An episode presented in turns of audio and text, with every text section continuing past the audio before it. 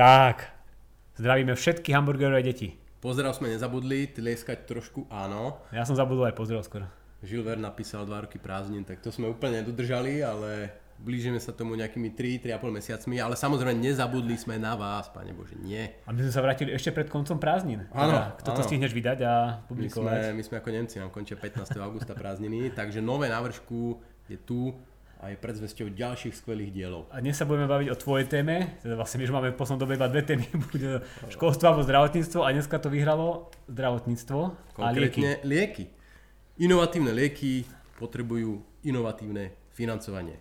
No a ja som sa s Robom dohodol, že on bude teraz taký elitou, ktoré sa bude vlastne úplne pýtať, že čo je to liek, koľko peňazí to stojí. Tak môžeš ísť na to. Ja som zdravý ako Búk, takže o liekoch toho veľa neviem, ale videl som v televízii, že existujú prípady, keď niekto ochorie vážnou chorobou a tá choroba vyžaduje na liečenie drahé lieky a potom vidíme tie reportáže, že a tuto nejaký eh, chlapec alebo dievča potrebuje milión dva na eh, špeciálny liek, ktorý vylieči alebo pomôže zmierniť chorobu eh, nejakému človeku. Tak a ty si napísal eh, knižku o tom, že alebo knižku, nejaký paper o tom, ako inovatívne sa dajú financovať takéto veľké výdavky na super zázračné lieky. S knižkami mi to ide pomalšie, ale s paperami alebo komentármi lepšie. Ale tento som nenapísal sám, napísal som ho s kolegom Maťom Bartom, ktorý tu sedí za dverami, ale máme len dva mikrofóny, takže sme si povedali, že to dáme len takto dvaja. Ale najskôr teda poviem trošku, ako funguje, že keď ty ideš do lekárne s, nejak, s predpisom od lekára, že ako to funguje, že ako sa, kto, kedy, ako zaplatí ktorý liek. Hej? Že máme lieky, ktoré sú v Európe registrované. To znamená, niekto vynašiel liek, nejaká farmaceutická spoločnosť, povedala takéto a takéto má účinky, tu mám klinické testy, ktoré mi to potvrdzujú, že má takéto účinky, nech sa páči. A rôzne liekové agentúry, nakoniec však veľa sa to riešilo, u nás máme ŠUKL, ale je hm, Európska lieková agentúra, z Amerike majú svoju, povie, áno, tento liek môžete predávať. Je to všetko v poriadku. To znamená, že je registrovaný. Bez toho, aby ťa zavreli, môžeš ho predávať. Potom sa dostávame do druhej fázy a to je, že zaplatí tento liek tvoja zdravotná poisťovňa. A zdravotná poisťovňa ho zaplatí vtedy, keď tento liek je kategorizovaný. To znamená, e, zo všetkých registrovaných liekov sa dostane do užšieho zoznamu liekov, ktoré prepla- sú preplacené z verejného zdravotného poistenia. No a ako sa tam dostane? Dostane sa tam vtedy, keď ho na základe nejakých kritérií schválili uh, komisia, ktorá pravidelne zasada a schvaluje tieto lieky. A tie kritériá sú v princípe zjednodušene také, že sa vezmú prínosy tohto lieku a prínosy lieku sa merajú z hľadiska kvalit. To sa volá Quality Adjusted Life Years, že tento konkrétny liek, koľko dodatočných rokov kvalitného života ti prinesie. Povedzme, máš rakovinu, tento liek ti prinesie 2 roky kvalitného života. Ak, je, ak ten život je zhoršený, tak ty prežiješ 4 roky zhoršenej kvalite, tak to sa povedzme videli dvoma a máš to 2 roky kvalitného života. Vezme sa jeho cena, akú si povedal ten výrobca, že ja vám ho predám za XY tisíc a teraz sa to porovná s hraničnou úrovňou. A na Slovensku hraničná úroveň je um, maximálne 41 násobok priemernej mzdy spred dvoch rokov, čo je koľko eur? Spred dvoch rokov, takže to je 2020, povedzme nejakých 1100. Čiže okolo 42-43 tisíc eur je hraničný limit na každý ďalší rok kvalitného života, ktorý ti pridá tento liek. Toto sú akože zhruba tie pravidlá, akým sa dostávajú. Aký je takýto liek kategorizovaný, poisťovňa ti ho predpíše a zaplatí. A toto kategorizovanie to robí niekto na ministerstve zdravotníctva, či každá poisťovňa zvlášť si to? Je, je tzv. kategorizačná komisia, kde sedia zastupcovia poisťovní, zastupcovia ministerstva, e, zastupcovia pacientov a oni teda robia farmakoekonomický rozbor, čiže to všetko zrátajú na základe nejakých podkladov a následne to rozhodnú. Teraz tu vzniká tzv. Health and Technology Assessment, agentú, nie, Technology Assessment agentúra, ktorá sa celá bude venovať tomu, že bude hodnotiť ten prínos liekov versus ich náklady. Lebo ja som očakával, že akby bude nejaká konkurencia v tom medzi jednotlivými poisťovňami, ktoré lieky preplácajú a ktoré nie a že práve to bude akýby nejaký biznis model konkrétnej Vôbec. poisťovne. Toto Vôbec, není vôbec, vôbec, to je všetko koordinované, že všetci máme rovnaké e, preplatené lieky a, a naozaj je to tak, že akýby tie zdravotné poisťovne nemajú rôzne lieky rôzne preplacané, alebo Taký Jediné, povedal- jediné, čo tá poisťovňa môže ponúknuť, je nejaký benefit v zmysle, že vrátime vám e, doplatok za liek mm-hmm. alebo niečo podobné, ale tie doplatky ako väčšinou sú relatívne nízke, pokiaľ je ten liek kategorizovaný.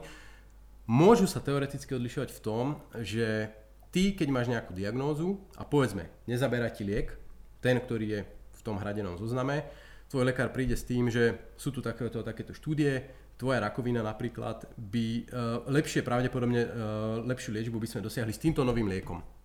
Ale ten nie je kategorizovaný, lebo buď sa to ešte nestihlo, akože ono to aj trvá, kým sa to mm-hmm. dostane, alebo jednoducho nesplnil uh, tie, tie limity finančné.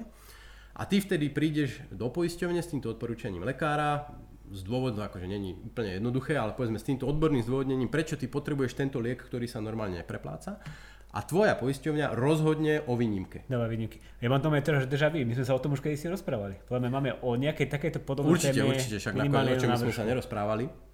Ale, ale, t- ale t- dneska sa budeme baviť o, O tom- nie, o nie o tých výnimkách, ale Áno. skôr, o, teda budeme sa baviť o tom, že keď je situácia, že poistenia to odmietne preplatiť. Čo no, teraz s tým? Ono, ono je to spojené, lebo a, tým, že tie, tie kritéria, kategóri, kritéria preplácania sú nastavené tak, ako sú, sa stáva, že čoraz viac tých inovatívnych liekov, tých nových liekov sa nedostane do toho systému, lebo to nesplňa, pretože sú extrémne drahé. Ako my sa bavíme o tom, že všetci poznáte tú Zolgensmu 2 milióny eur na jedno dieťa, jedna liečba, ale my tu dnes vidíme, že prichádzajú na minimálne americký trh lieky na Alzheimerovú chorobu, kde jednoročná liečba stojí 50 tisíc dolárov a tá liečba je do smrti. Hej? Mm-hmm. Na Slovensku je Alzheimerikov 50-70 tisíc, o pár dekád ich bude 150 tisíc, čiže tu sa nebavíme, že to sú deti s SMAčkou, ktorých je 2-3 ročne, tu sa bavíme o tom, že to sú desiatky, desiatky tisíc ľudí, ktorí potenciálne by mali mať teoretický prístup k liekom, ktoré stoja desiatky tisíc eur ročne. Čiže, to je obrovská suma, ako ten systém začína zlyhávať v tom zmysle, že akože proste takýto objem nedokáže zaplatiť. Hej? A to teraz, že, ty, že sa to snažíme strkať cez tie výnimky, ako poisťovne 85% schvalujú, ale časom sa to bude zhoršovať, lebo ty nedokážeš narvať všetko do tých výnimiek. Ešte trochu taká odbočka možno, že, že prečo sú tie lieky také drahé? Že to je z dôvodu nejakých patentov a keby toho, že tá spoločnosť musela preinvestovať veľa peňazí do vývoja toho lieka, lieku, alebo je to spôsobené tým, že keby samotné vytvorenie, vyrobenie toho lieka je také náročné a stojí toľko peniazí, lebo tam idú nejaké špeciálne prísady, alebo je to No to je všeho chuť, to je všeho chuť. Akože e, jedna vec je, že častokrát sa bavíme o tzv. biologickej liečbe, uh, kedy napríklad ten liek je ušitý konkrétne na tvoj genetický profil, hej? že je to ako custom made liek len pre teba. Častokrát je podávaný za veľmi zložitých uh, okolností, napríklad tú Zolgensmu vedeli podávať napríklad len v Bostone a nedávno vytrenovali v Budapešti nejakú kliniku, ktorá to vie podávať. Čiže áno, aj tá samotná výroba nemusí byť úplne jednoduchá, že to nie je cementáreň, ktorá valí penicilín mm-hmm. takto. Druhá vec je, ako ty si povedal, patenty, že sú to de facto monopoly, ale to je pomerne ako široká téma. Ďalšia, e, ďalší dôvod je veľkosť trhu. Že, uh, dobre, v prípade toho Alzheimera je to gigantický trh. V prípade uh, SMAčky sa bavíme, to je spinálna muskulárna atrofia, a XY ďalších chorob, bavíme sa o tzv. zriedkavých ochoreniach, ktoré má povedzme na Slovensku 10-20 ľudí. Čiže celosvetovo sa to jedná o trh s tisíckami, 10 tisíckami, 100 tisíckami pacientov. Čiže... Uh, Nemôžu sa rozbehnúť úspory z Áno, rozsahu. úspory z rozsahu sú tu značne limitované. A samozrejme, uh, áno, tie farmafirmy majú veľké náklady s vývojom, ktorý ide do slepej uličky, ktorý mm-hmm. sa im jednoducho nepodarí. A aj ten, či sa im podarí, my sa bavíme pri každý, z- každom z týchto liekov o miliardových nákladoch na vývoj. Stovky miliónov až miliardy, pretože to klinické testovanie, ktoré tomu predchádza a ktoré pokračuje ešte dlhé roky potom, čo ten liek je na trhu a používa sa, je jednoducho obrovské, že tu sa musia zbierať dáta od veľkého množstva pacientov, vyhodnocovať, musia sa platiť lekári za to, že zbierajú tie dáta. Jednoducho sú to miliardy eur. Čiže tie ceny majú rôzne príčiny, pri niektorých môžeme byť viac rozhorčení morálne, pri niektorých menej, ale to je asi tak maximum, čo s tým vieme spraviť. Dobre, tak poďme na tie jednotlivé inovatívne spôsoby financovania, lebo ty si ich tam uh, spísal, myslím, že 5. Každý má nejaký uh, cool anglický názov, Áno, anglické názvy musia byť, lebo takže proste, sme to vedeli znie, to, hashtagovať. znie to úplne krásne. Tak začni s prvým, ktorý, ktorý, o ktorom chceš rozprávať prvý. Tu, prvý tu mám, že... Ja začnem s nultým. Nultý, nultý si povieme, to je ten existujúci. To je supermarketový. To znamená, farmaceutická spoločnosť vyrobí liek, povie, jedna dávka lieku, jedna krabička, jedna tabletka, whatever, jedna inekcia, stojí 50 tisíc eur. Dáš si ho do košíka, zaplatíš, čau. Zaplatí tá poisťovňa. Alebo zaplatí poisťovňa, alebo si spravíš zbierku na startovači, mm-hmm. keď e, není preplacený a zaplatíš to ty. Počkaj, to startovať, že nebude ako inovatívny spôsob financovania? Na to som. Á, to je dobre, dobre, prepojenie. Ja, ja tam mám crowdsourcing, je to trošku inak myslené, ale Aha. môžeme sa dostať aj k tomuto startovači. Vidíš, to, to je ja potom skôr myslel... taká, taká etická otázka, že, že ako by sa to malo vyžať. Ale poďme teda na tie, no, na tie, tie iné. Ako taká prvá skupina sú tzv. Managed Entry Agreements. To znamená, to sú, ani to neviem prekladať, sú to nejaké dohody e, nad rámec tých klasických pravidel kategorizácie. To znamená, ja prídem s liekom a dohodnem sa s tým e, regulátorom, že pozri, ja tu mám takýto a takýto liek, viem, je drahý. Dohodneme sa, že ty mi budeš za neho platiť, ale keď ročne ti zaplatím viac ako, my zaplatíš viac ako 5 miliónov eur, tak všetko ostatné už máš zadarmo. Hej, čiže sú tam nejaké, nejaké finančné, finančné takéto dohody.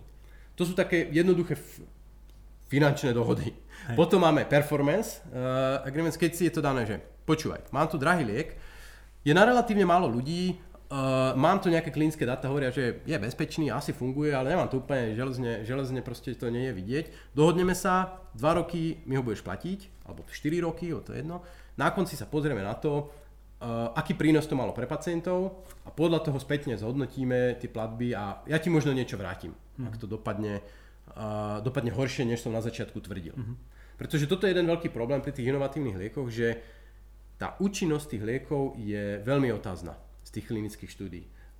Oni neškodia, ale je otázne pri každom jednom kuse, do akej miery pomáhajú. A ja tam mám citovaných uh, niekoľko výskumov, je jednoducho sú zistenia, že desiatky percent z nových liekov také a takej kategórie nemajú signifikantný klinický prínos Prípadne uh, bolo tam, je tam jedna štúdia, ktorá sledovala niekoľko desiatok nových onkologických liekov a mediánový prínos k životu tam bol okolo 2 až 3 mesiacov. Hmm. Čiže tu potom prichádza aj otázka, že áno, ten liek ti trošičku zlepší výhľad, ale trošičku znamená, že dožiješ sa o 3 mesiace viac než s tým pôvodným liekom. A teraz je otázka, mala by ti spoločnosť sa zložiť na takýto liek a kúpiť ti, ja neviem, za 150 tisíc eur 2 mesiace života? A vlastne na to robia tie komisie? Uh, to... Na to práve existuje toto a preto existujú aspoň na papieri tie performance dohody, ktoré sa teda pozerajú na to, že OK, my tvrdíme, že ten prínos je väčší, ak nebude, tak sa nejak dohodneme cenovo. Mm. Či... Ale toto mi pripadá, že vlastne preto som sa aj pýtal na začiatku, že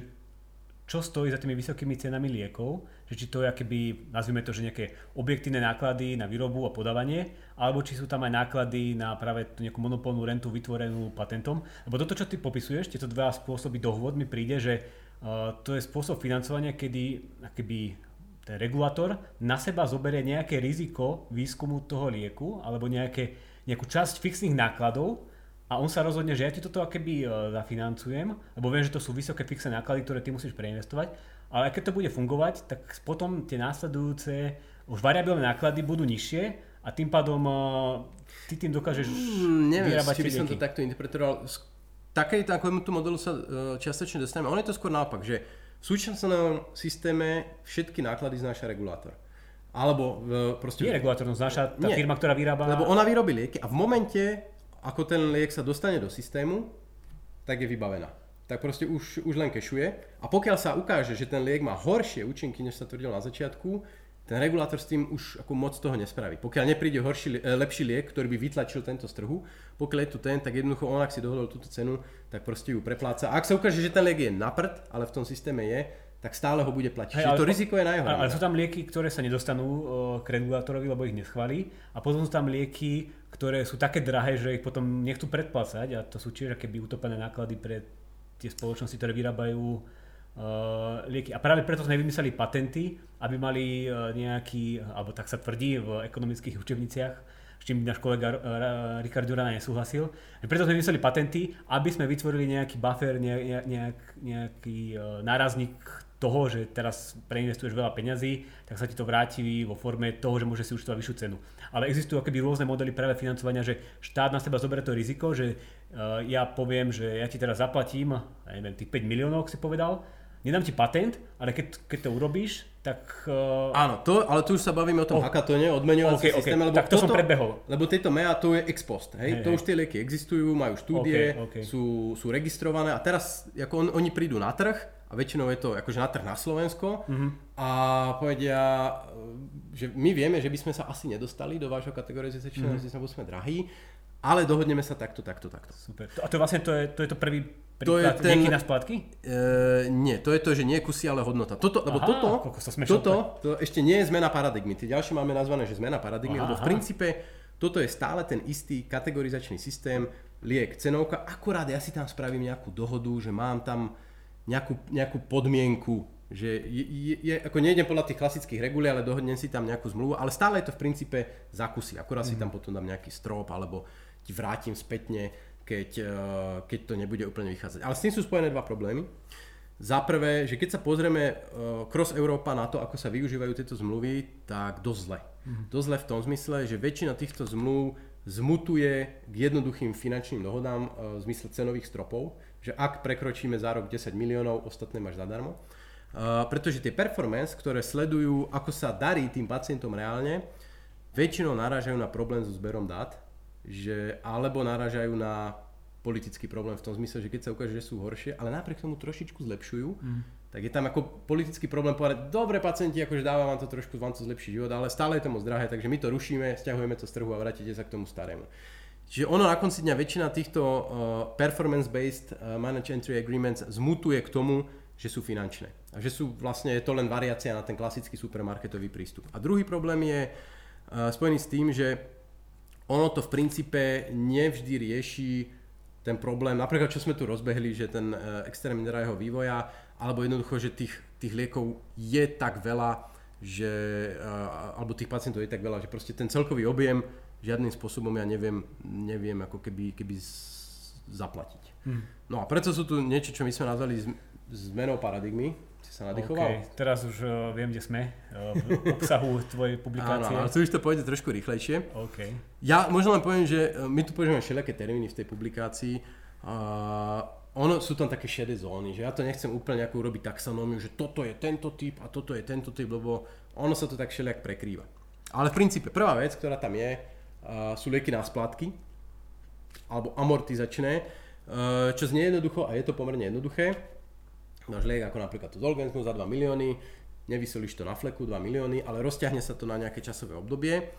Čo má význam napríklad z toho hľadiska, že keď ako u nás prechádzajú pacienti z poisťovne do poisťovne, tak vieš, ty máš proste pacienta v jednej poisťovni, zaplatíš mu miliónovú liečbu a na druhý rok on ti kvôli krabičke celaskovnú proste odíde do ďalšej poisťovne a zrazu tebe ostali len tie náklady, ktoré si jednorovo zaplatil. Čiže pokiaľ je tam nejaký splátkový model, tak za prvé to umožňuje lepšie rozloženie cashflow a za druhé umožňuje to nejakú prenositeľnosť nákladov. K tomu sa pridá, môže pridať e, ešte e, aj to performance alebo meranie výkonnosti, že máš nastavený splátkový model, ktorý hovorí, že ty mi budeš platiť každého pol roka alebo každý rok nejakú sumu a e, je tam, je tam ale nejaký milestone, kedy my vyhodnotíme, či to dáva zmysel alebo nedáva zmysel. My tu máme konkrétny príklad uh, napríklad genovej terapie na zvrátenie genetického poškodenia zraku, kedy sa uh, po 30 dňoch od podania a po troch rokoch od podania prehodnotí, ne, je to konkrétne myslím, že v Nemecku alebo niekde, alebo v Spojených štátoch, sa prehodnotí, či tie splátky budú pokračovať alebo nebudú pokračovať. Iným slovom, či bude pokračovať liežba?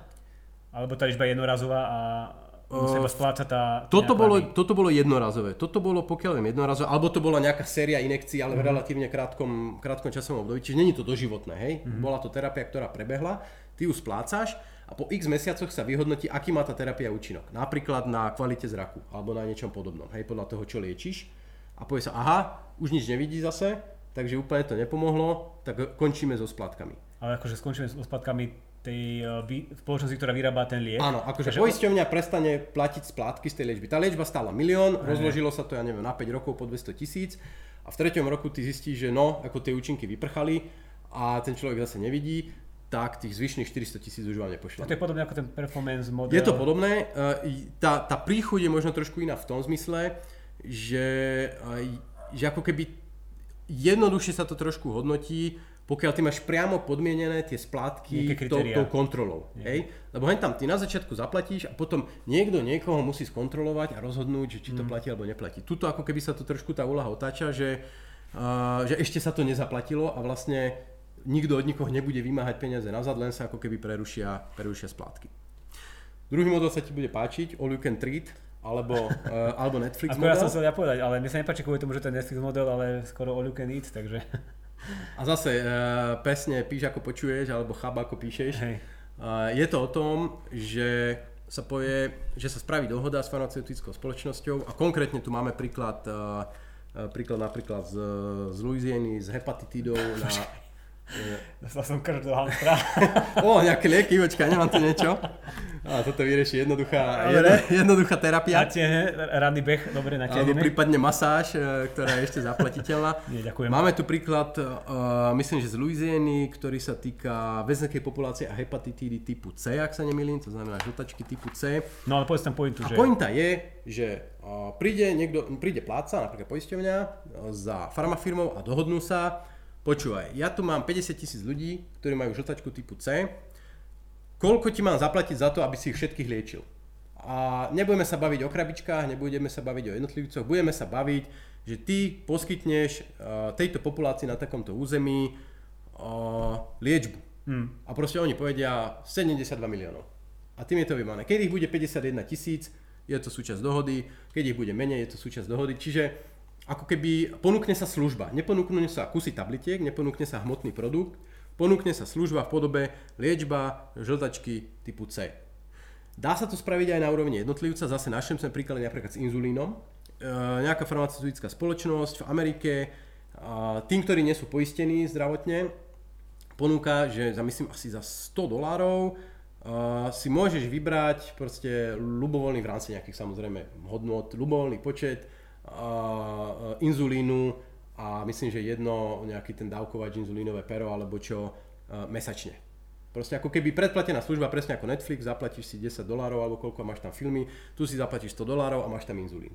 Mm-hmm. Čiže ako keby, uh, tu už sa dostávame do, do tej úrovne, že tá farmafirma nepredáva jednotky produktu, ale predáva službu, nejak širšie definovanú službu nejakej, nejakej liečby. Ono dokonca to môže ísť, to máme, tým sa vlastne, vlastne dostávam, uh, nemám to tu vyslovene spomenuté, lebo to bolo ešte predtým v, rámci tých manage agreements, ale hovorí sa tomu, že beyond the pill, že zase, že nepredáva len pilku, ale predáva službu, ale nie Netflixovým systémom, jedna vec je Netflixovým systémom, druhá vec je Beyond the Pill, že predávam k tomu aj pripojené služby. Napríklad dám ti liek na, ja neviem, nejaké ortopedické problémy a zároveň s tým liekom máš uh, aj nejaké rehabilitácie spojené, ktoré ti zabezpečí farmaceutická spoločnosť, väčšinou teda samozrejme v rámci s nejakým partnerom. Alebo iný príklad, veľmi krásny tam bol, uh, myslím, že sa týkal diabetikov, že farmaceutická spoločnosť ponúka liek a k tomu lieku ponúka aj službu, uh, ja to nazývam, že šikanovania pacientov, ktorá spočíva v tom zmysle, že je nejaké call centrum, ktoré telefonuje potom tým, tým pacientom a pýta sa ich, že či ho berú vôbec ten liek a či sa dobre stravujú a koľko majú kýl a trošičku ako tý, tým spôsobom buzerujú v vývodzovkách. To znamená, že je tam, tam nejaká služba starostlivosti o pacienta a dávajú si pozor, aby ten liek vôbec niekto bral. Čiže to je nejaké beyond the pill. A vlastne a... no, nie je len tabletka, hej, Hej, to máme. To sme hneď na ďalšej odrážke. Ale teda ma napadlo, že vlastne tak trochu sa keby e, vzdialujeme od toho pôvodného problému, že toto sa asi dá aplikovať na lieky, ktoré nie sú tak extrémne drahé, že uh, keď sa rozprávame o lieku, ktorý stojí 2 milióny, tak dožiješ sa povedzme 20 rokov, aj keby sme z toho spravili službu, Áno, Tak, áno, ale uh, zase tým, že vytváraš nejaké balíčky, tak tej farma... je, je to v čase rozložené, je to akoby... Uh, Ale nesmieme zabudnúť na to, že tým, že vytváraš nejaké balíčky služieb, uh, tak tej uh, farmafirme ako keby sa rozširuje ten business case, hej? Mm. Že ona zrazu už nepredáva len tú tabletku, ale predáva ti aj rehabilitácie, alebo predáva ti nejaké, ja neviem, laboratórne vyšetrenia, alebo poradenstvo a podobne. Uh, čím ako keby sa aj rozširuje to spektrum potenciálnych klientov, rozširuje sa pek- spektrum potenciálnych príjmov a nie je na 100% závislá len od predaja toho kusu tabletky, ale už je schopná predávať aj nejaké iné služby. Povedzme, môže začať robiť nejakú prevenciu alebo nejaké vyšetrenia v rámci ešte predchádzaniu tej chorobe, e, zber nejakých dát a podobne. Čiže to Beyond the Pill znamená, že tie farmafirmy expandujú aj povedzme tým dátovým smerom, alebo skôr sa spájajú s rôznymi Amazonami a podobne, alebo s nejakými nemocnicami. Ako keby uh, tým, že si rozširujú svoj business case, tak nie sú závislé Ako, chápem, že to, to je klasický ako subscription model, kde jednoducho keby máš cashflow viacej vyrovnaný v čase a ďaká tomu... Ale aj viac zdrojov toho cashflow, že napríklad už to není len tých 100 pacientov, uh, mm. od ktorých si musia rekuperovať všetky tie náklady na ten jeden liek. Tie náklady na ten liek si môžu rekuperovať aj tým, že budú napríklad predávať služby nielen tým postihnutým, ale napríklad aj nejakej širšej skupine pacientov, ktorým napríklad hrozí tá choroba, hej, že budú mhm. predávať nejakú prevenciu, budú predávať nejaký screening, budú predávať nejaké laboratórne vyšetrenia a tým ako keby dotujú v úvodzovkách ten liek pre tých, čo sú už chorí. Mm-hmm. No a tu je tá časť, ktorú si chcel počuť. Hej. Crowdsourcing. Uh, samozrejme, pod crowdsourcingom, pod crowdsourcingom pri liekoch si zase to nedal čo? Povedz to ty. Pod crowdsourcingom. Perfektne, máš to na Tak uh, napísal som knižku. uh, lieko si, hej, väčšinou si predstavíme, že Aha. proste tí ľudia, ktorí zbierajú cez tie rôzne platformy, uh, akože toto je úplne technická inovácia v tom zmysle verejného zdravotného poistenia, hej, lebo toto sú ľudia, ktorí proste sa nedostali do toho systému. Ale my sa bavíme o tom, že sme v rámci toho systému, kedy tej, ten, ten uh, platca nejakým spôsobom hľadá spôsoby aktívne, nie? Že sa toho proste sa to nedotýka, ale hľadá aktívne spôsoby. No a tu uh, ten crowdsourcing, ten názov je možno, a dal som to teraz, čo? Mm. Je, je, je brány tak v takom širšom slova zmysle, že nie je to úplne, že by sa zišli a dávali teraz peniaze dokopy. Môže to byť napríklad, uh, existuje to, napríklad už stokrát spomenutá uh, stokrát spomenutá, práve teraz mi to vypadlo na tú SMAčku z Olgensma. Uh, v Nemecku si vytvorili na to fond, kde sa spojili, oni majú asi 100 poisťovní a poisťovacích fondov a tieto fondy sa spojili, neviem či ich donútil, alebo to spravili sami a vytvorili si fond na tento dvojmiliónový liek. Čiže mm-hmm. ten môže existovať crowd, crowdfunding, crowdsourcing, Uh, napríklad tým, že sa spoja viacerí, viacerí poisťovateľia uh-huh. a jak existuje zaistenie pri životnom poistení alebo poistení majetku, môže v úvodzovkách existovať forma zaistenia uh, v prípade nákladov na liečbu. Keď máme veľa pacientov, ktorí práve dostanú túto chorobu, aby sa Áno, áno práve, že, práve že keď ich je málo a máš 100 poisťovní alebo 100 fondov. No, no a jedna poisťovňa ich má veľa, tak tie ostatné... Áno, áno, a ty nevieš, či tí, proste, tí ľudia padnú k tebe alebo k tebe, tak sa všetci spojíte a nech už to ktorákoľvek z nás má toho pacienta s dvoma miliónmi, my sa navzájom na toho pacienta po, Poistenie poisťovní. Áno, áno. A, ale to je, to je skôr ten crowdfunding, hej. hej, že to je o tých peniazoch. Crowdsourcing, ktorý my tu spomíname, je, že práve sa dostávame do tej oblasti toho výskumu lieku, mm. hej že hľadajú sa spôsoby, aby to nebola jedna farmafirma, ktorá teraz si za zavretými dverami vynachádza tie svoje lieky, ale je to, uh, je to spoločná kolaborácia. Zase ja tu mám príklady uh, napríklad v oblasti toto, toto je, e, trošku sa rozvíja hlavne v oblasti tretieho sveta. Je veľa tropických chorôb prapodivných, o ktorých ľudia v živote, v živote nepočuli. Napríklad leishmanióza. Ďaká Bohu, že som ho nemal nejaká bohunula, väčšinou to sprevádzajú rôzne hnusné kožné prejavy. Uh, proste kopec tropických chorób, uh, ktoré zasahujú pomerne dosť ľudí, ktorí nemajú peniaze, hej, mm-hmm. a ich vlády nemajú peniaze. No a tu vlastne vznikajú rôzne iniciatívy, rôzne NGOs, rôzni vedci nezávislí a podobne, ktorí uh, napríklad uh, skúmajú rôzne zlúčeniny, ktoré majú zlepšiť liečbu malárie, toho, toho.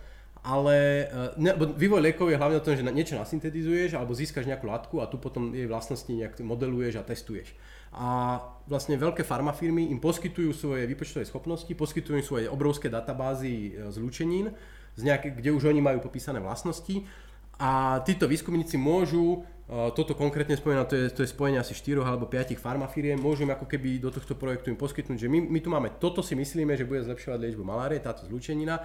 Tie farmafirmy to preženú cez svoje databázy, cez tie svoje systémy a nástroje a vrátim s tým, že áno, vyzerá to dobre, alebo nie, my tu máme túto zlučeninu a na základe vašich odhadov táto by mohla byť lepšia. A potom im ponúknu, chcete s nami na tom spolupracovať, ideme to vyvíjať spolu, alebo máte túto informáciu a naložte si s ňou, ako mm. uznáte za hodné. Čiže vznikajú takéto spoločné iniciatívy NGOs a farmafiriem na úrovni výskumu, kde ako keby zdieľajú svoje nástroje, zdieľajú svoj výskum. Niektoré sú, niektoré sú open source totálne, niektoré naopak od začiatku ako naplno chránia to intellectual property toho, toho výskumníka a vzniká tam vlastne nejaká ponuka v rámci toho, toho vzťahu s farmafirmou. Lebo ono je to väčšinou tak, že ty keď niečo vynájdeš, ak videli sme to aj pri covide, pri vakcínach, niečo vynájdeš, ty tak musíš za veľkou farmafirmou, s ktorou sa spojíš a ktorá ti to pomôže proste vyrobiť. namasovať, vyrobiť a mhm. namasovať. Mm. Čiže sú takéto ako keby crowdsourcingové aktivity v rámci vedy a výskumu, a open source prístupy, ktoré vlastne umožňujú zlacňovať a urýchlovať ten úvod. Tomu som sa to dostať, že vlastne na konci nie je výsledok ten, že to bude o niečo lacnejšie, než áno, keby to vyvíjala áno, jedna áno. spoločnosť a ona niečo... Že už, hej, nemusí, nemusí proste všetko od tých pacientov si naspäť rekuperovať, pretože tie zdroje sú aj donácie, aj vládne granty, aj proste to open mm-hmm. source a, a podobne. No a... No a dostávame sa k takému poslednému, ktorý je musím sa priznať viac menej teoreticky. Mm-hmm. Uh, nazvaný je hackathon. Uh, našiel som nejaké uh, viac menej teoretické práce, ako by to mohlo fungovať. Diváci si poznajú a posluchači poznajú hackathon z IT.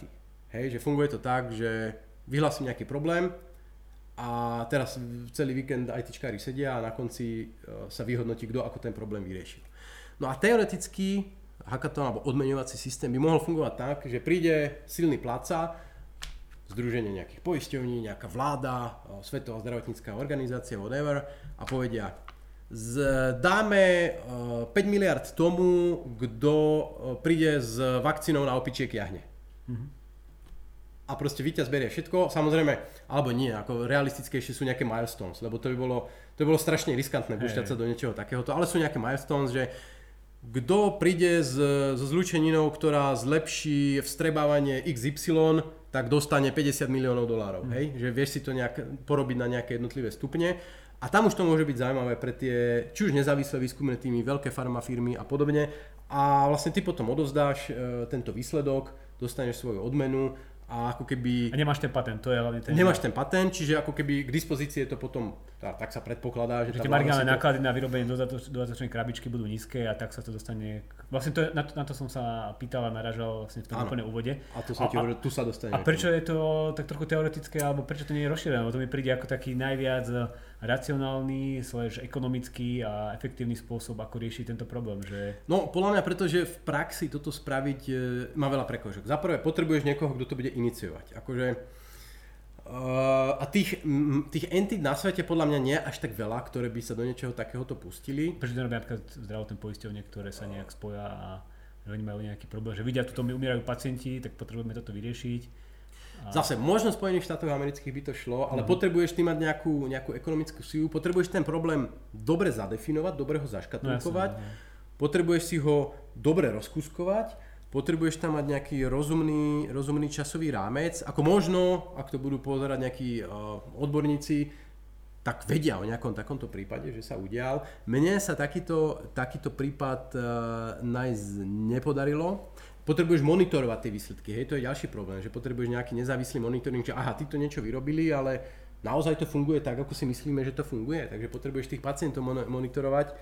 Uh, je to zložité podľa mňa z tohto hľadiska, ale niekedy, niekedy potrebuješ toho pioniera. Proste ak prejde ten pionier, však videli sme to na všetkých tých Uberoch, že ten nápad Uberu je proste primitívny.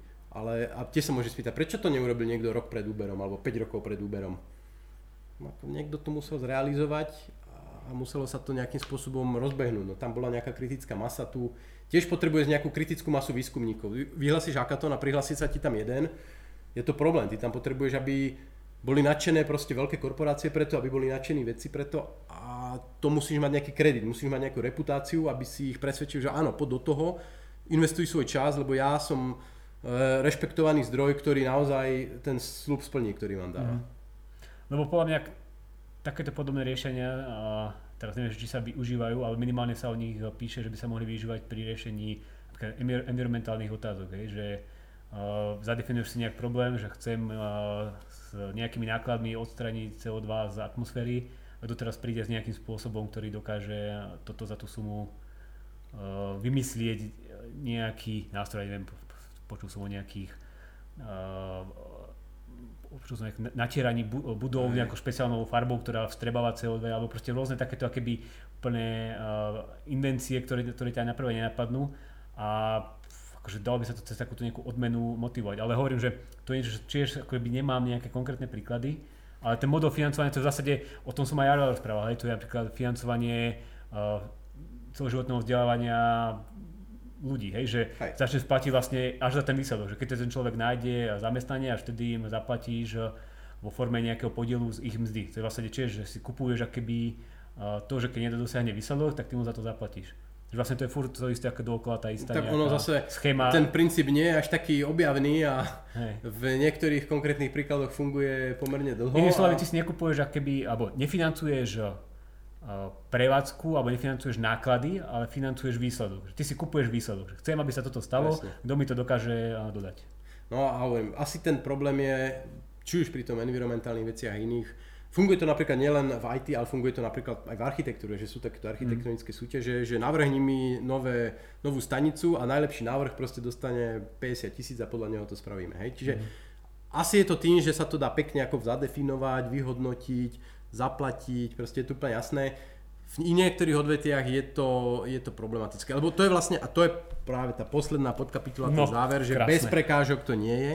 Že toto všetko, čo sme si tu rozprávali, znelo podľa mňa akože krásne, že toto je tá budúcnosť. A ono naozaj to tá budúcnosť je, ale veľmi pomaličky to postupuje. Mhm. Hej? Toto sú akože prvé lastovičky za posledných pár rokov, ale nie je to teraz, že wow, Netflix model a teraz všetky poisťovne a všetky farmafirmy rozmýšľajú, ako spraviť niečo takéto.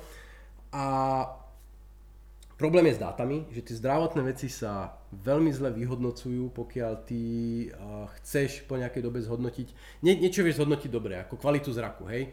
Prečítaš písmenka, neprečítaš písmenka, ale ako náhle je to bolesť, mobilita a podobné veci, mm. už sa ti to trošku, trošku komplikuje. Potrebuješ uh, dobrú uh, infraštruktúru na zber tých dát, lebo ako musí byť niekto, kto bude overovať tie dáta.